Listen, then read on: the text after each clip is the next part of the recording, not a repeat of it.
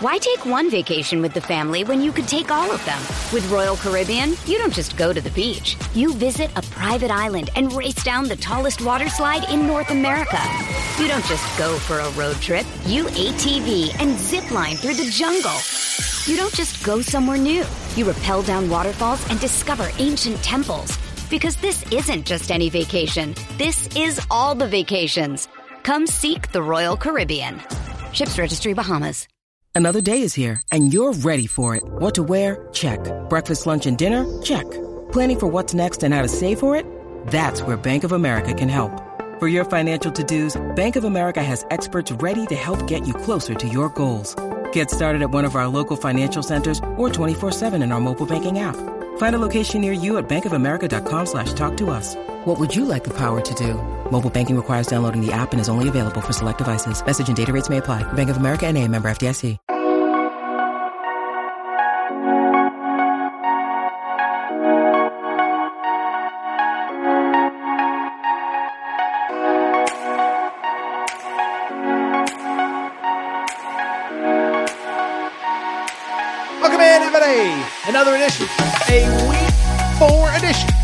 The College Football Betting Podcast. I am your host, Aaron Torres. And if you're listening on the Aaron Torres podcast feed, do not adjust your speakers. So we're going to go ahead and do something a little bit different this week. I think most of you know how my schedule works, but for those of you who don't, here's the bottom line. We do the Aaron Torres Sports Podcast every Monday, Wednesday, Friday, breaking down the biggest stories of the week in sports. And then on Friday, I give my college football picks and preview. We also do the college football betting show where we deep dive into all of the big games on Thursday. So, what you are experiencing now, if you're listening on the Aaron Torres pod feed, what we decided to do, we are adding the college football betting podcast to the Aaron Torres podcast feed because this just feels like a weekend. I could not wait until Friday to preview these games. We got Florida State, Clemson, Ohio State, Notre Dame, Alabama, Ole Miss, Oregon, Colorado. So if you're listening on the Aaron Torres pod feed, this is the college football betting show. We will have a normal Aaron Torres pod on Friday. So make sure you're subscribed there as well. And then for those of you on the college football betting feed, normal show as always. If you're listening here, always appreciate your support. By the way, make sure to check out the Aaron Torres pod as well. And oh, by the way, for the the, the those of you who do subscribe to both, I apologize you got two two podcasts today, but forgive me we had to go ahead and put this one on the Aaron Torres pod feed. Before we get started, just a quick reminder this is the college football betting show. And if you do enjoy it, we do have a separate feed again. Subscribe on Apple, Spotify, Amazon Music, Google Music, wherever you get podcasts. Also, we have a separate college football betting YouTube channel. We're just starting to build that one up. So I appreciate everybody's support. With that said, let's not waste any more time. Let's jump right into the games. Again, extended previews of all the big ones and while there are a lot of very good games on the schedule, there is, in my opinion, only one place to start. It is beautiful. South Bend, Indiana. And it is beautiful, by the way. I've driven through South Bend, been to the campus, all that good stuff, where Notre Dame and Ohio, I mean, that just sounds big, right? Ohio State, Notre Dame. And this year, this one is big. Two top 10 teams, two teams, and two fan bases that I think legitimately have major, major aspirations. For Ohio State, it's national championship or bust every single year. Ryan Day says it all the time. But for Notre Dame, I think they really think they have something something special brewing, and they have a national stage to show it this weekend. And I'll tell you, in the four-team college football playoff era, that's what stands out to me. Next year, either of these teams could lose this game. You move on, you bounce back, you get ready for the rest of the season. This one, your back is going to be against the wall the rest of the season if you lose. So let's break it down. I should mention, by the way, Ohio State, a three point favorite in this one, the over under at 55 and a half. And what's interesting to me, I want to start with Ohio State. And if you listen to the Aaron Torres pod, I think most people know I'm not a huge Ryan Day guy. And I'm not anti Ryan Day. I'm not fire Ryan Day. I'm not he's on the hot seat. I'm not he's the worst coach ever. But I do think he inherited a very good situation from Urban Meyer. I do think it has trended in the wrong direction over the last couple years. And I do think in big games, in big moments, Ryan Day has a lot of stuff to answer. Two straight losses to Michigan. Obviously, uh, a year ago did perform well in the playoff, but this is kind of an important year and an important game for him. Why I bring it up I've actually been very impressed early with Ohio State. Now, week one, week two, they're going through the quarterback stuff. But I will tell you, I watched a lot of that Western Kentucky game a week ago. And I know it's easy to say it's Western Kentucky. Who cares? Torres, don't overreact. I thought it was a complete effort from Ohio State. And I think this might be the most balanced Ohio State team that I have seen since 2019 when Justin Fields, Chase Young, all of those guys led Ohio State to the college football playoff. In terms of Ohio State, I think a couple things stood out watching them last week. First off, now that Kyle McCord is the starter, that, that's where the focus is, right? We know who the quarterback is. But what stood out to me, their star running back, TreVeyon Henderson, looks like the guy that he was two years ago, and their defense is really good. So, TreVeyon Henderson, remember, two years ago, 1,200 yards rushing as a true freshman. Um, he broke many of Maurice Clarett's records, which shows you how good he was. Last year, he's in and out of the lineup all year with injuries, can't quite get right. Well, last week against Western Kentucky, that was the best performance that I have seen from him in a long time. Uh, 88 yards, 13 or so carries, about six yards per carry, two touchdowns. He looks like that dude again. And then again, the defense I find to be very good. Now, you've played Indiana, you've played Youngstown State, and you've played Western Kentucky same time, keep in mind, Western Kentucky is a real, real offense that moves the ball and has had uh, great success passing the ball over the last couple years. So I bring it up to say they held Western Kentucky under 300 yards of total offense. And on the year, this is what you need to know about the Ohio State defense. Number three in the country in total defense, number two in scoring defense, number seven in pass defense. So they have been very, very, very good early. Second year with the new coordinator, Jim Knowles. From the Notre Dame perspective, I think we know the narrative, right? Like it's something we talked about all offseason. It's something we talked about in the preseason. If you remember, Sam Hartman was my preseason Heisman pick, and it was for the reasons that we are seeing now. Notre Dame for years. We knew what Notre Dame was really for about the last decade. Once Brian Kelly really got it rolling in the, you know, early to mid part of the last decade. They're going to run the ball. They're going to have great offensive line play. They're going to play great defense and they're going to win a lot of games. But in those elite games, in those elite moments, do they have the dudes on the outside? And do they have the quarterback? And they really haven't had that guy. No disrespect to Ian Book, no disrespect to Jack Coan, all of those guys. They just haven't had that dude at quarterback. Well, they got him this year in Sam Hartman. Notre Dame played in week zero, so they have played four games, but through four games, 71% completion percentage for Sam Hartman, 10 TDs, zero interceptions. The competition admittedly hasn't been great, but you could argue Hartman's best game was in the biggest moment so far. Go on the road, beat North Carolina State at North Carolina State. Sam Hartman, four touchdowns in that game. But I also think what's worth noting in this one is that it's also the run game has not suffered at all. 28th nationally in rushing, averaging over 200 yards per game for Notre Dame. So finally, the balance that we have been waiting for has arrived at Notre Dame. And I think it'll be fascinating to watch everything unfold on Saturday night. Now, what's interesting to me about this game, I actually think it is not going to play out the way that a lot of people think. I think everyone thinks, you know, Ohio State, million points, Marvin Harrison Jr., all that good stuff. Something stands out to me watching college football this year is that one, I do think that most coaches are not putting young quarterbacks in harm's way.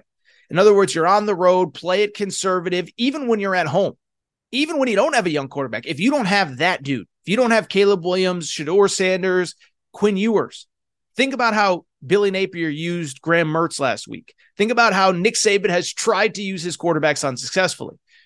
I bring it up because when I look at Ohio State, I could see the scenario where they really want to rely on the run game and the defense to win this game more than putting it all on Kyle McCord's shoulders. Now, if you're successful in the run game, you know what that opens up? The pass game, obviously. But I don't see this being the shootout that everybody expects it to be. A lot of money coming in on the over. I don't see that. I don't see like a 37 31 Sam Hartman duels the Ohio State offense. Marvin Harrison has 310 yards receiving. Like, that's not the game I see. I think it's more low scoring. I think both teams rely on their offensive line, their defenses. in this game, especially Ohio State on the road, especially Ohio State with a quarterback in Kyle McCord that is admittedly making his fourth career start, but it's really basically the second or third when you factor in that he was splitting reps. Now, in terms of a pick for this game, one thing about the college football betting pod is listen, we all love throwing a couple bucks on all these games, but I will always be honest and transparent with you. And if there is not a strong side that I feel about these games, I am not going to tell you, hey, I'm taking Notre Dame this, I'm taking Ohio State that. And this is one I actually don't have a strong opinion and I will not be bent. I know it's not sexy. I know it's not the most fun conversation to have, but listen, I, I work hard for my money like everybody else. And when I look at this game, I could see it going so many different directions. I could see Ohio State's defense being phenomenal and elite, the team that I saw last week against Western Kentucky. Great guys on the, the defensive line, and the linebackers and defensive backs are very fast. That was what stood out to me. And I could see Notre Dame in a year where they haven't faced a lot of great defenses so far, especially past defenses, really struggling with that. I could see Ohio State moving the ball. I could see Ohio State hitting Marvin Harrison with a couple big plays. And all of a sudden, you know, a close game becomes one sided because Marvin Harrison is Marvin freaking Harrison. And he has one, you know, he takes a, a, a slant route, an eight yard slant, 92 yards for a touchdown. So I could see that scenario. I could also see the scenario where Notre Dame, with the better quarterback, is able to move the ball on Ohio State, the best quarterback that Ohio State has certainly faced all year, and they're able to put up points. And Kyle McCord, the the the red shirt, I guess sophomore quarterback, it's his third year in the program, first major major test. I could see the scenario where he struggles. I could see the scenario where they don't establish the run game. Notre Dame gets ahead and Notre Dame never falls behind. And so I could see a plethora of scenarios in this game. And because of it, I'm not going to bet it. If I gave you an unofficial pick, I'd lean Notre Dame. And it's for the simple fact of better, uh, better quarterback home environment. That's usually a pretty good side. Like if you have the better quarterback and you're at home and most of the rest of the talent is pretty even, it usually favors the team with the significantly better quarterback, at least at this point in their careers. So my unofficial pick, I'll say 31 to 28 Notre Dame. I don't feel great about it. I will not be betting it. I lean Notre Dame, but if Ohio State wins this game, it would not shock me. And by the way, again, I've been critical of Ryan Day, but if Ohio State loses this game, this isn't going to be the one where you tune into Monday's Aaron Torres pod and I'm shredding Ryan Day unless his team looks completely unprepared, whatever.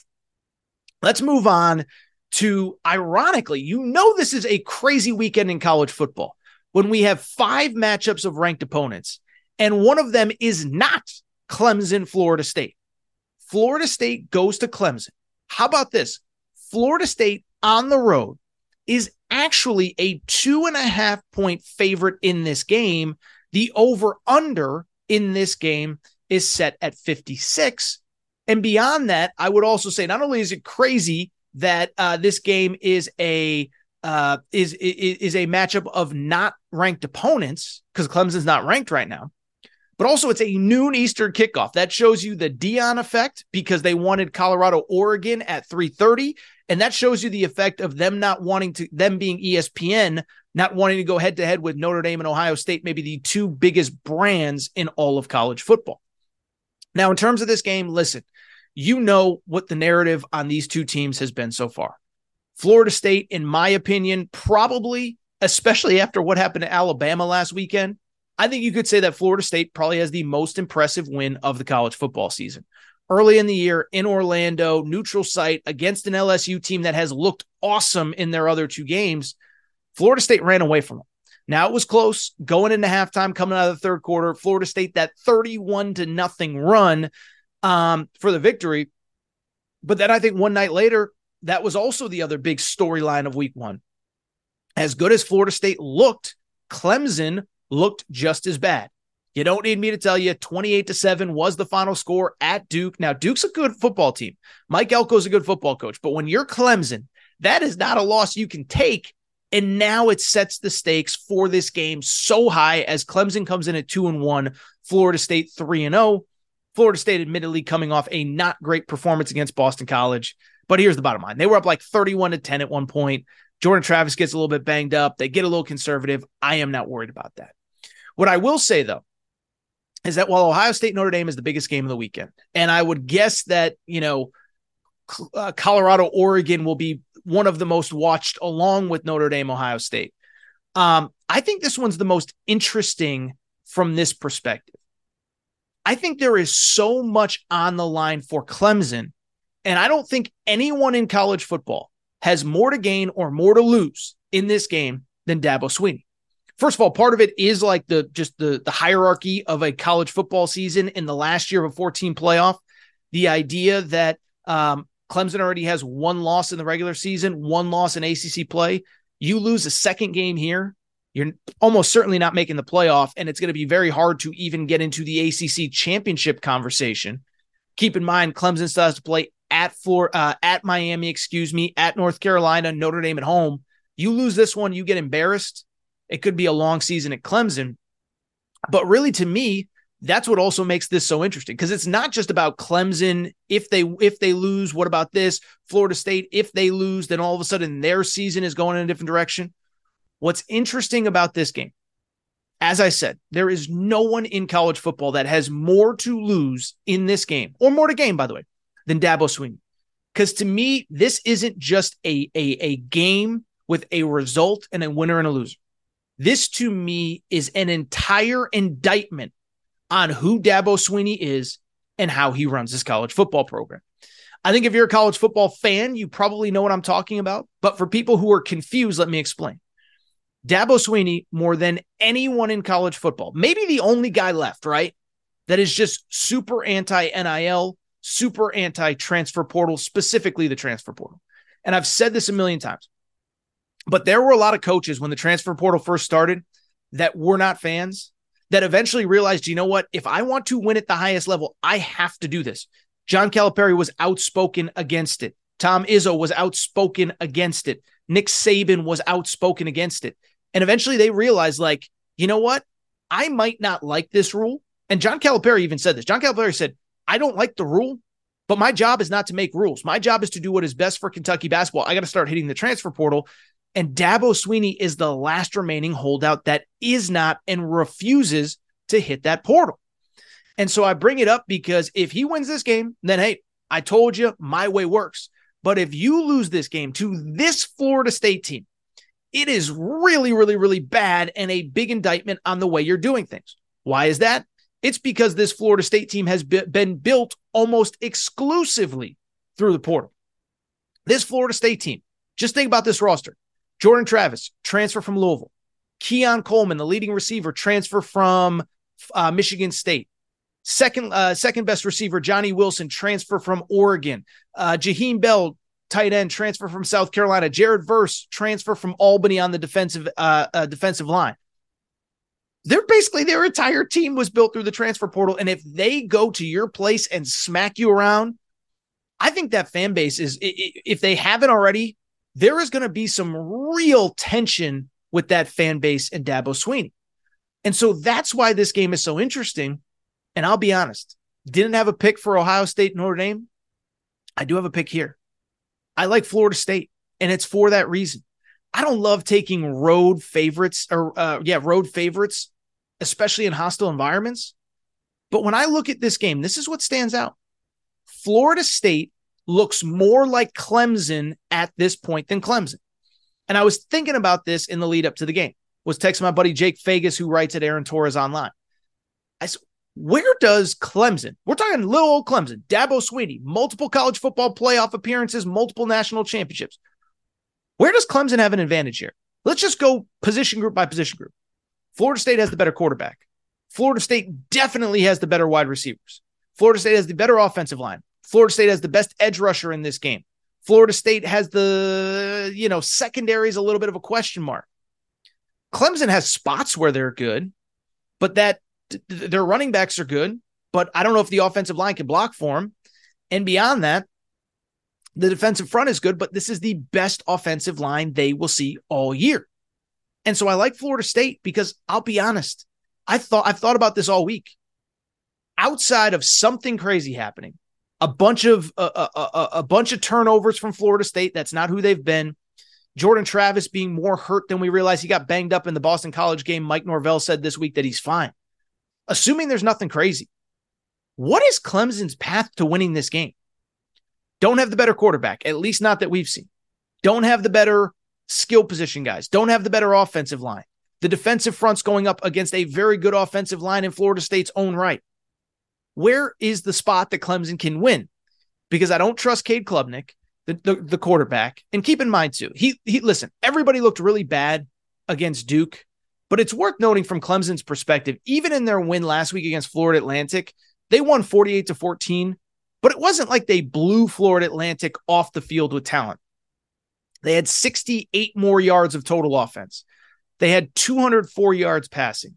They did run the ball pretty effectively, but it's not as though in that win they just blew them off the field with talent and athleticism. And it goes back to something Tom Luginbill said during the Clemson Duke game. He said, I'm sitting here on the field, and the size, speed, athleticism for Clemson versus Duke, it's pretty much the same. There isn't a substantial advantage in size, speed, athleticism for Clemson. And so when I don't think they have the better skill position guys, I know they don't. When their offensive line is a mess, where how do they get this win? I just don't know unless Cade Klubnik is way better than we expect or something crazy happens with turnovers from the Florida State perspective. And so because of it, I honestly think this game is going to go a lot like Florida State LSU. And I actually think Florida State is really actually kind of built to win in these environments. Even though it's a noon kickoff, it'll be a tough environment. Florida State, that offensive line can just wear on you. Remember, they had the number one rush offense in the ACC last year. Think about Jordan Travis. We think about the wide receivers. That offense is going to wear a lot of people out. Great offensive line, run the ball at you. And then those wide receivers are just so tough to contend with. Now, Clemson's defensive back play has been good. They haven't faced anything like Florida State. They won't face anything like Florida State all year. So, my official pick in this game, I think Florida State wins and wins convincingly. I think Clemson can keep it close based on their defense for half. I think Florida State pulls away. I am going to say a final score of 27 to 14. I'm going to say that Florida State covers. I'm going to take the under in this game as well. And I'll tell you this if this game goes down the way that I think it will, Dabo Swinney is going to have some really, really tough questions to answer come really Saturday. I was going to say come Monday, but they're going to have tough questions come Saturday. You know that that Twitter page, message board geniuses, make sure to be checking that page there on Saturday afternoon and evening because it's about to get crazy. All right, let's wrap the opening segment of this show. You know, listen, you, you can't go a college football segment without talking Coach Prime, Colorado, and Oregon. So Colorado is traveling to Oregon. Oregon is a 21 point favorite in this game. The over under is 70 and a half. And I will tell you this no matter who wins, no matter who loses, there are going to be some takes coming out of this game. Because if Oregon wins and Oregon wins in convincing fashion, everybody that's doubted Coach Prime, doubted Colorado, oh, we told you so. Wait until they face a real team. And if Colorado somehow wins, oh my goodness, it will be insanity. Now, in terms of this game, let me, let me start with Colorado. Again, Oregon is a 21 point favorite. Part of the reason, so I think anybody who listens to this podcast, to the Aaron Torres podcast, knows like I'm a I'm a Coach Prime guy. But part of why I'm a Coach Prime guy, I actually think he's doing a very good coaching job with this roster. Remember, three and a half wins was the over under win total. And as good as Shedeur Sanders has been, as good as Travis Hunter was pre injury, and we did the whole thing with Hunter Blackburn, we don't have to relitigate all that. This team still has a lot of holes and a lot of problems. And so I think Coach Prime is doing an incredible job. You know who else I think is unbelievable? It's Shedeur Sanders, not just because he's statistically putting up great numbers, but it's because his team needs him to put up great numbers. Okay, so first of all, Shedeur Sanders this season, right now, he is the he has the number two most passing yards in college football behind only Michael Penix. Not bad. 78% completion percentage. That is absurd. 10 touchdowns, one interception. Here's the crazy part, though. It's not just that he's putting up stats. It's that he's putting up stats and his team absolutely needs them because right now they're not running the ball. They're not blocking for him. And at least statistically, the defense isn't playing very well. I'm going to give you some stats I think that are going to blow you away in terms of what I'm talking about with this whole situation. When I say Shedeur Sanders is has a lot on his plate, listen to this, okay? Colorado right now, there's 100 what 31, 33, 133 maybe Division 1 teams. Let me look that up real quick. There's 133 Division 1 teams this year. Right now, Colorado is 129th in rushing. Not ideal. They also rank 130th out of 133 teams in sacks allowed. They've given up 18 sacks in three games. So Shedeur Sanders doesn't have a lot of time in the pocket, is getting hit. The run game isn't helping him. Everything that he's doing, we have to give him credit for because it is not easy back there. Now, the defense statistically has been really bad as well. I think in that case, the numbers are lying a little bit. Now, in terms of that, that Colorado defense, the, the statistically Colorado is 125th in total defense out of 133 teams. Their scoring defense right now is 105th out of 133 teams. But I do think that number is a little deceptive. Let me tell you why. The TCU game, obviously, TCU moved the ball pretty much at will. But Nebraska, I thought they did a pretty good job. Jeff Sims certainly didn't help things, but Nebraska never got going offensively. And then last week against Colorado State, I think it's easy to have this perception of how it was but Colorado State scored 14 points early, another touchdown in overtime. And then from there, really didn't do that much for quarter number two, three, and four. So I actually think the defense hasn't been as bad as people think. And Shedeur Sanders, to his credit, has been awesome. Now, in terms of Oregon, I'll be honest, like, I, I, I think we're going to learn a ton about Oregon this year. Now, to be clear, I'm an Oregon guy. I picked them to win the Pac 12. I thought they'd go about 10 and 2. I think they're a really good team but I don't think there's really much you can take out of their first three games. Game one, they beat Portland State 81 to 7. Not sure there were a bunch of takeaways you could take away on a pen and paper there. Game two, they do win at Texas Tech. I don't want to take away from that because Texas Tech is a very good football team. But you go back and look at that game. That was a game for the Oregon Ducks. They trailed late. They ended up winning 38 to 30. But keep in mind, you go back to that game, they were trailing third. What were they trailing? They were trailing 28. I'm looking at this really quick. They were trailing 27 to 18 going into the fourth quarter, outscored Texas Tech 20 to 3 from there. So it's not as though they blew Texas Tech out. Now, Texas Tech is a tough place to play. I'm not trying to discredit them, but Oregon rallied to win that game. And then, as importantly, Texas Tech basically went score for score with them, point for point. Uh, 456 yards of total offense, 472 yards in that game. So it's really pretty hard at this point to make any definitive statements on Oregon so far. One thing I can tell you is a couple things. Ba- basically, the only thing that I can tell you, Bo Nix is picking up right where he left off last year. And again, I know the competition has been bad. Uh, Portland State and Hawaii. Go ahead, call it a Mickey Mouse schedule. You know, we we had the Mickey Mouse bubble NC, uh, uh, NBA uh, championship. They've had the Mickey Mouse schedule so far.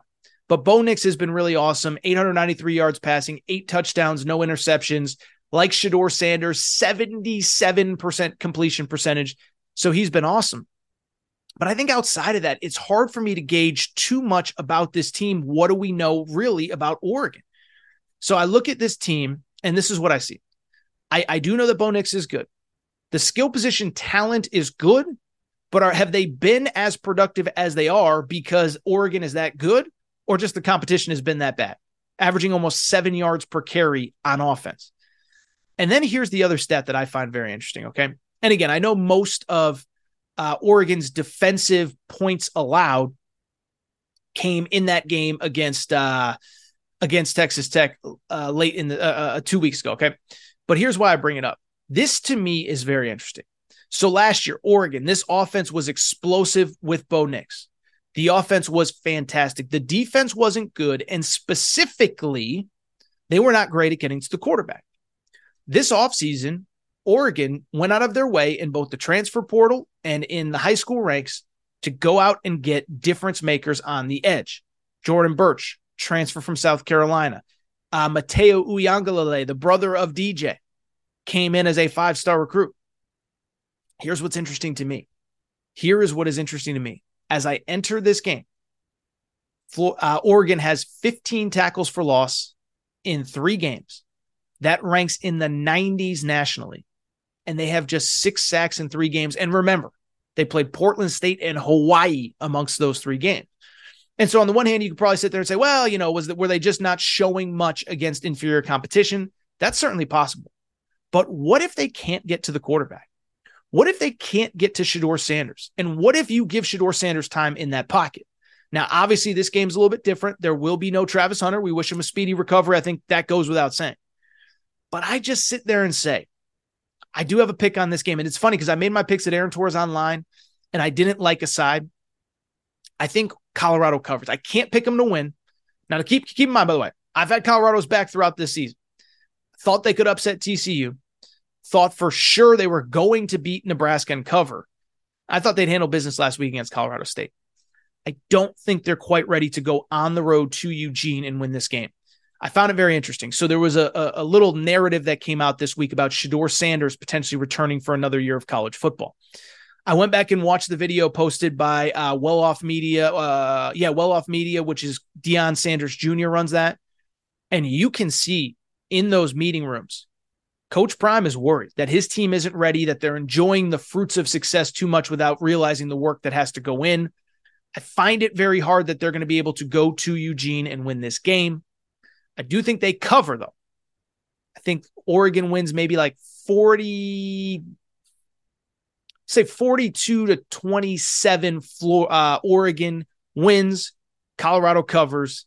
That is my official pick. But listen, if I don't what I what I do not think is going to happen. If you're one of those people that's waiting on Colorado to fall flat, I don't think that's going to happen.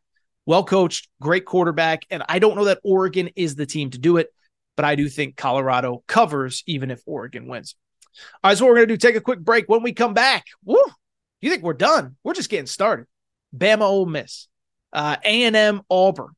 And then we'll hit on some of the other ones, Kentucky, Vandy, uh, UCLA, Utah. If you're if you bet UCLA, Utah, you're just a sicko because that's going to be a tough one to gauge. Quick break. Be right back. Why take one vacation with the family when you could take all of them? With Royal Caribbean, you don't just go to the beach. You visit a private island and race down the tallest water slide in North America. You don't just go for a road trip. You ATV and zip line through the jungle. You don't just go somewhere new. You rappel down waterfalls and discover ancient temples. Because this isn't just any vacation. This is all the vacations. Come seek the Royal Caribbean. Ships Registry Bahamas. When you need mealtime inspiration, it's worth shopping Kroger, where you'll find over 30,000 mouthwatering choices that excite your inner foodie. And no matter what tasty choice you make, you'll enjoy our everyday low prices, plus extra ways to save, like digital coupons worth over $600 each week. You can also save up to $1 off per gallon at the pump with fuel points. More savings and more inspiring flavors make shopping Kroger worth it every time. Kroger, fresh for everyone. Fuel restrictions apply.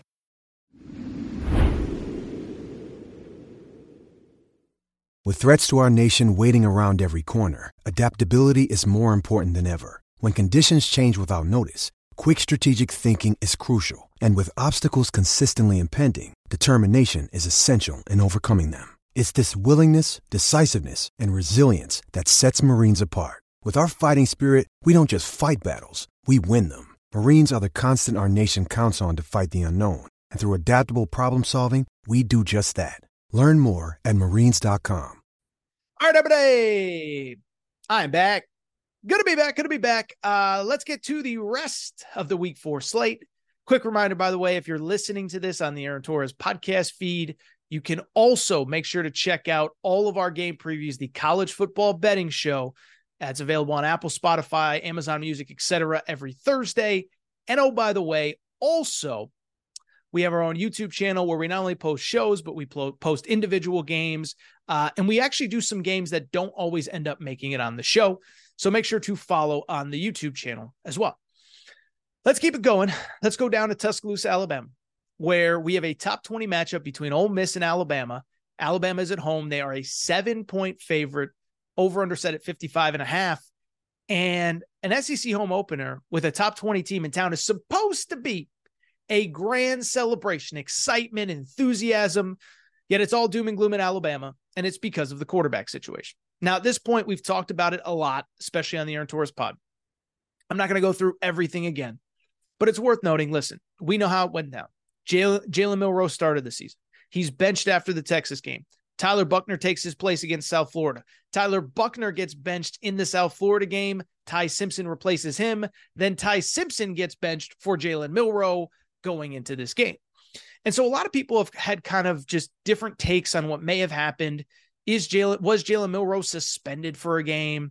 Did the locker room revolt after he got benched and now Nick Saban was forced to put him back in? I don't think it's anything like that.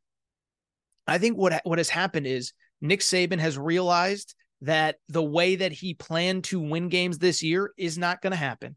And because of it, he has to change his style of play, change his quarterback once again.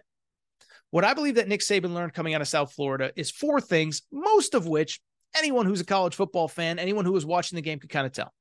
The offensive line, at least right now, can't pass block. I'm not an offensive line expert. I will leave it up to the experts, Cole Cubelic, Geoff Schwartz, whomever, to determine what is going on and why it has been so bad. It's not good though.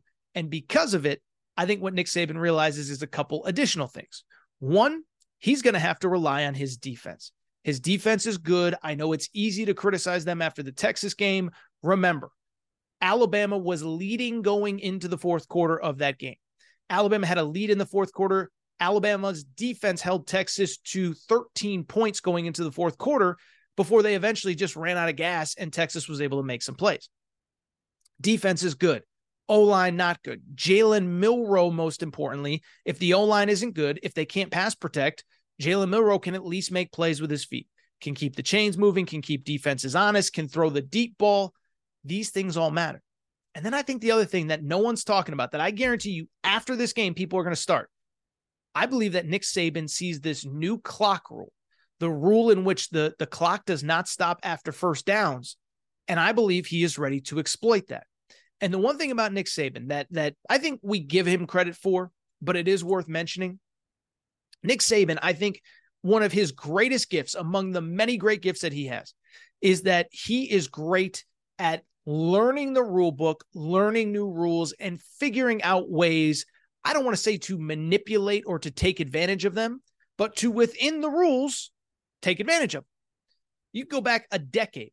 Does anyone besides me remember gray shirts? For those of you under 20, gray shirts were essentially when you recruited a recruiting class, you could sign guys in a class and then not enroll them until January. And so they wouldn't count for that class. Okay. So you could sign 32 guys, but as long as only 25 of them showed up on the first day that players could report, you could have five, six, seven that counted towards the next class. And so that was a way that Nick Saban manipulated the system at the time. Rule gets changed, you can only sign 25 guys. Remember, Nick Saban was the guy that was outspoken about the the old clock rules about tempo and speed and this and that. What does he do? He goes and hires Nick uh, uh, Lane Kiffin to be his offensive coordinator. Let's keep it going. Didn't like the transfer portal. Then he took advantage of it. Didn't like NIL, building that infrastructure out.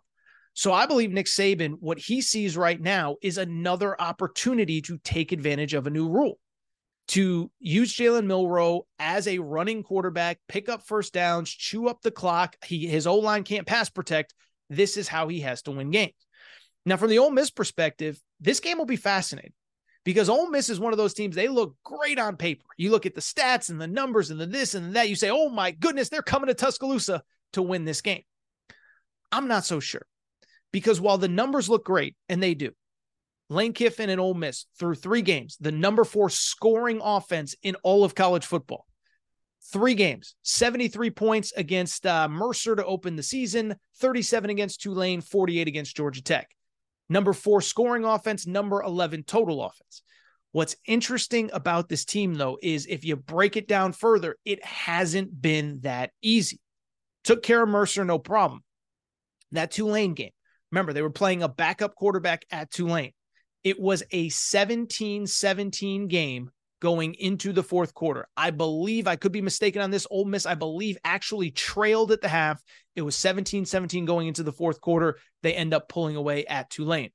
Last week against Georgia Tech, I'll be honest, I had this game on. I was watching this game, and Ole Miss, like, it was 17 to 3 in the third quarter. I turned it off. They ended up scoring 31 points in about the final 20 minutes, last couple minutes of the third quarter into the fourth quarter. So this isn't a team that is just blowing people out. I think this is a team that they're actually relying on their defense. Their offense hasn't been great. And because of it, I do think they'll be tested against this Alabama defense. That's pretty good.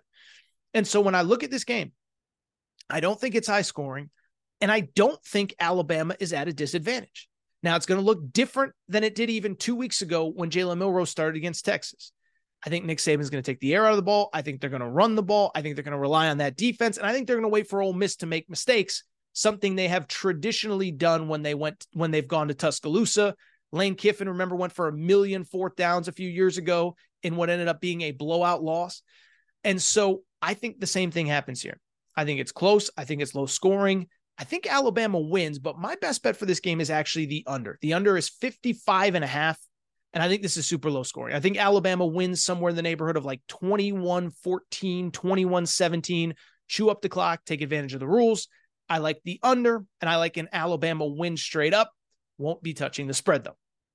Let's keep it going. Another super interesting SEC game. Noon Eastern, 11 Central in College Station, Texas. As Hugh Freeze, his first game as an SEC head coach, obviously since leaving Ole Miss, He's back at Auburn. Auburn's 3 0. They're going to College Station, as I just said, to take on the Texas A&M Aggies. Texas A&M a seven and a half point favorite in this game. Over under set at 51 and a half. And what I would just say about this game, this is kind of the Jimbo Fisher kind of crap or get off the pot game right now. Now you would argue that probably happened three years ago.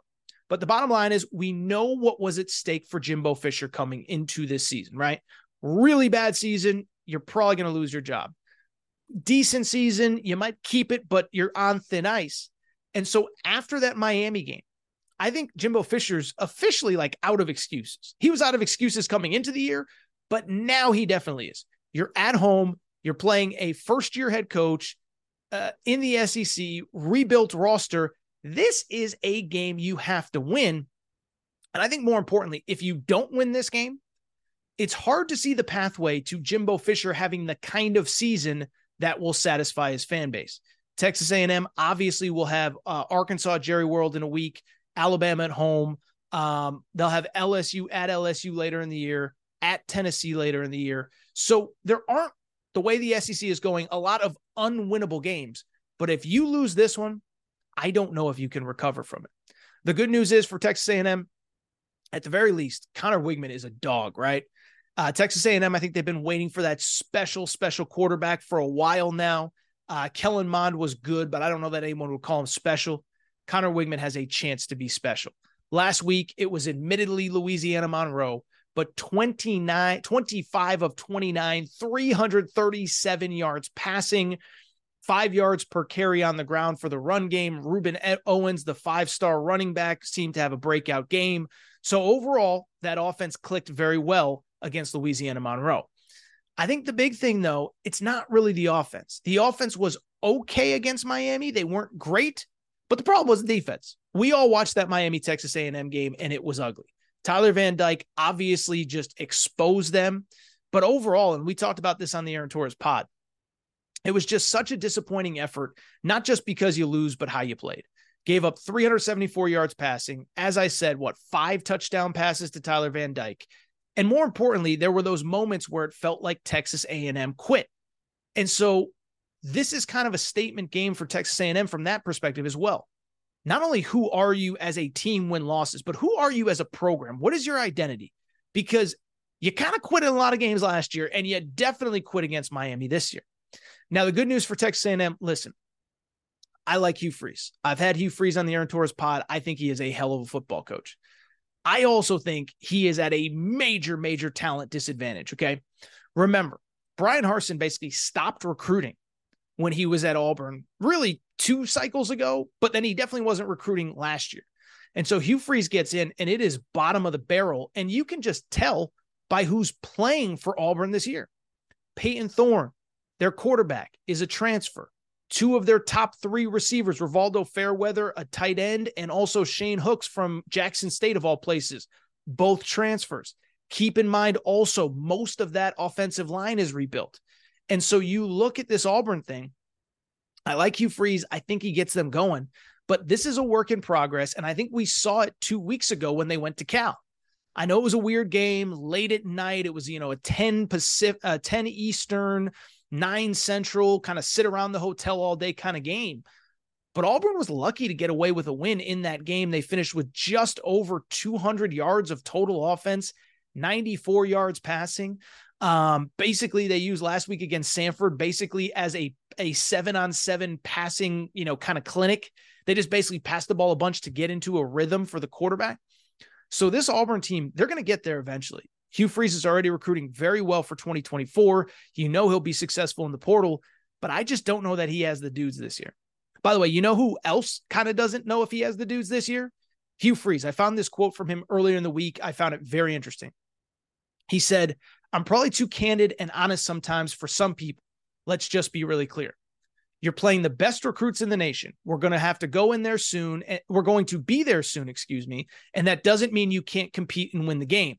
But there's a reason that they are third in the nation on third down defense. They've got a bunch of five stars in the defensive line and at linebacker and at safety and at corner.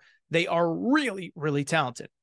And so I just bring it up because I think even Hugh Freeze knows the task at hand that will be going on at Texas A&M. A&M has the better quarterback. They have the better athletes on defense. Now it's on them to produce. It's on DJ Durkin to put them in position to succeed. They have the home field advantage. And one thing about A&M fans, I give them so much credit. Even in the dark times, they show up and they support their team. And lastly, I found something else interesting too. It's going to be over 100 degrees in College Station on Saturday. It's going to be over 100 degrees, which probably means it's like a, a buck 20, a buck 30 on the field. That's a lot for an Auburn team that just doesn't have that many bodies. I'm actually going to take Texas A&M to win and to cover. I'll say 31 to 14 as a final score. Jimbo Fisher, you lose that game, don't even bother going to the locker room. Just just go straight to your car, get in the car and drive but I think they win and get this victory. Let's wrap with a couple other games. I'm not going to do extensive previews on these. We'll just rip through them really quick. Uh, let's just stay in the SEC, get to a bunch of them. Arkansas is at LSU. LSU is a 17 and a half point favorite in the Golden Boot game. I think LSU wins, but I think Arkansas covers. Okay. So Arkansas last week lost to BYU. Totally fluky game in which Arkansas outgained BYU by like 150 yards. The problem was they could not stop committing penalties. 15, 14 penalties, excuse me, well over 100 yards in penalty yardage, but they were pretty good in a lot of other places. I think Arkansas wins, or excuse me, take take that back. I think Arkansas covers because while they probably weren't as bad as they looked last week, I also don't think LSU was as good as they looked last week. I watched that entire game. Um, I may have had the under in the game against uh, Mississippi State. And I was frustrated because Jayden Daniels could not miss. And I think that was on Mississippi State, which we'll get into in a minute.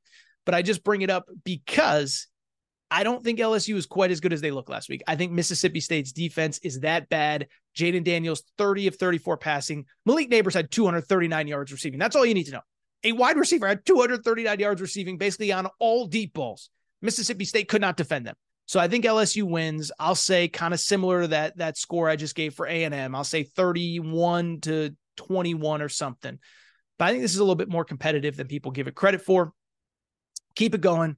I just mentioned Mississippi State. They stink. Listen, I, have already talked about it. Zach Arnett, their new head coach, takes over for Mike Leach. It's an awful situation. You feel terrible. I'm not trying to belittle how he got the job, but two things stand out about that team. One, he completely went away from the air raid, which makes zero sense to me. You have one of the most prolific quarterbacks in college football. You have a, an entire roster that's recruited to that system. Why are you going away from what has made you successful? So that's one. And two, if you're going to go away from that, you better be darn good on defense. They are awful on defense, as I just said. South Carolina, six and a half point favorite. I'll give Spencer Rattler credit, man. I, I, I think he has turned into a very nice college quarterback. It wasn't the path that he expected, any of us expected, but he was tough as nails against Georgia. I think South Carolina wins big here. Uh, Kentucky at Vanderbilt, Kentucky a 14 point favorite. I like Vandy to cover. I think Kentucky wins, but Kentucky has played three nobody opponents. Sorry, Akron, Eastern Kentucky, and Ball State. Um, Kentucky's played nobody, three games at home. And keep in mind, they have a big home game next week against Florida. I think this is a trap spot for them. Noon kickoff against Vanderbilt. Kentucky wins 27 21. Vanderbilt covers. Vanderbilt can move the football now. And Kentucky's pass defense has struggled early. Give me Kentucky to win a close one. Let's go out to the Pac 12. How about the Pac 12 in, in their final year? We got ourselves two more ranked matchups that we haven't talked about. Now, UCLA is at Utah. Utah is a four and a half point favorite. Total stay away to me. Utah still doesn't have Cam Rising. UCLA has a true freshman quarterback in Dante Moore. No, thank you. Uh, Oregon State, a three and a half point, three point favorite at Washington State. Um, this is the Pac 2 game, right? They're the last two. They're holding out for dear life. And I saw a report, I didn't even get a chance to read it, that they might go solo next year. They might be a two team league uh, rather than joining the Mountain West. Don't know what that means. Don't know if they play a conference championship game regardless of record, but that is the latest whisper. Well, they'll play Saturday in Pullman. And let me tell you, I love those Cougars. Love those Cougars. Love them. Love them. Love them. Washington State wins and covers. Bottom line is this. Uh, I get the the home team and I get the better quarterback. Cam Ward is awesome for Washington State. Okay. Washington State, remember, remember that Colorado State team that gave Colorado fits last week?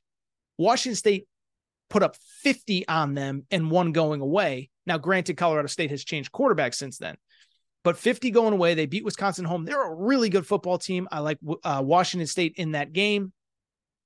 And I think that's it. Oklahoma, Big 12 opener at Cincinnati. Oklahoma's going to win. It's by how much? Uh, but I think that's really it. I think that's it, and I think that's all for for for this college football betting show. Because frankly, I've given about an hour of content, and I'm losing my voice. So, with that said, before we get out of here, I want to remind everybody thank you again for listening to the College Football Betting Show. If you listen on the Aaron Torres pod feed, thank you for coming in and checking us out. Uh, you can go find us on the College Football Betting feed. Uh, every Thursday is when we preview the big games, and we have a lot of fun on this show. Uh, make sure you're subscribed to the College Football Betting feed, Apple, Spotify, etc. Make sure you're subscribed on YouTube. Uh, also, if you are a listener of the Aaron Torres Pod, I'll be back on Friday. Normal show. Don't know yet what we'll be talking about, but we'll find some good stuff. And I think that's it. Thank you for listening. I will be back on next Thursday on this feed. And oh, by the way, enjoy the games this weekend, everybody. As I said, those weekends in June and July, and there's only baseball, and what am I going to do? survive all those weekends in June, July for weekends like this. Cannot wait to watch. I'll be back.